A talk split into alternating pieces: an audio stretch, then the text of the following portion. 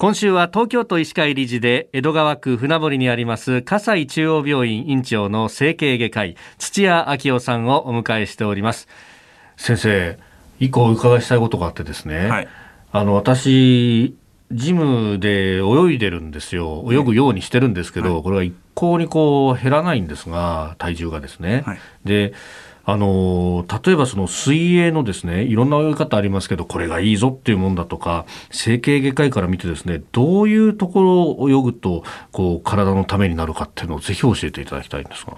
まあ、健康体を動かすっていうだけでも意味ありますので、まあ、体重が変わらなくてもですね、やっぱり泳ぐっていうのは普段歩いたり走ったりするのと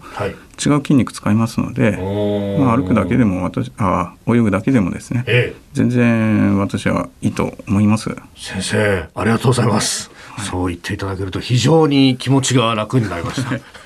であのその上でですね、まあ、このところその筋肉ブームとか筋トレブームとかで、とにかくこうなんかあのムキムキがもてはやされるみたいなところがありますけれどもこれってどうなどうご覧になりますか？そうですね、まあ、私の外来にいらっしゃる患者さん高齢の方が多いんですけれども、えー、じゃあ高齢の方に筋肉が必要かと言われれば、はい、まあ、それは確かにその通りです。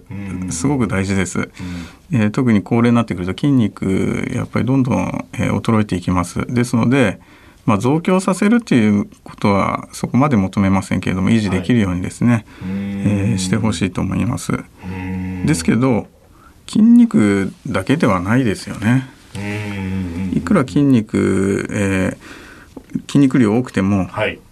スポーツで言えば別にそれですごくスキルが上がるわけではありません。高齢者も同じですね、はい、筋トレしているだけじゃなくてですね、やっぱりどっちかいうとむしろバランス感覚ですね。平行感覚も衰えていきます、はい、ですので筋肉を鍛えるだけじゃなくてですね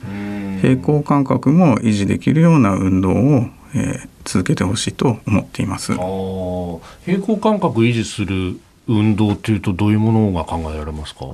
本当に高齢の方だとですね、はい、もう単純に片足立ちそれだけでも、えーはい、違います。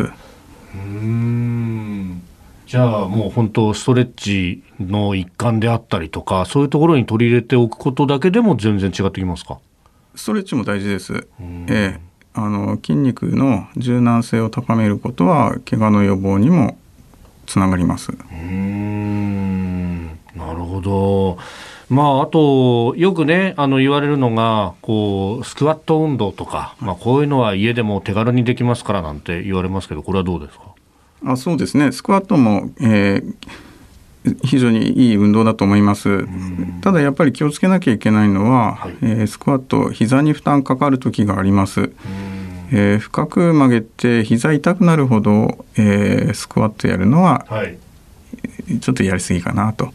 思います。筋肉を、えー、増強させる意味で目的でやるのであれば、はい、翌日ちょっと筋肉痛かなっていうぐらいまあ、それを一つ目安にして運動してほしいと思っています。あちょっと筋肉痛ぐらい。はい、ちょっと筋肉痛。まあ、年取ると翌日筋肉痛出ますね。ちょっと遅れてから出ますけれども、少し筋肉痛ぐらい。もう翌日動くの辛いぐらいやるのはちょっとやりすぎかなと思います。っていうのはあの、まあ、これまでお話しているように、はい、やっぱり続けられなくなっちゃうんですね。うんうんうんこんなに疲れてるから今日はいいんじゃねえかと。うん。それよりはやっぱちょこっとでもいいから毎日ですか？そうですね。うん。まあ心地よい筋肉痛ぐらいが、はい、えー、一番いいですねって言って外来ではお話ししてます。なるほど。わかりました。え葛西中央病院院長土屋明夫さんにお話を伺っております。先生、明日もよろしくお願いします。はい、お願いします。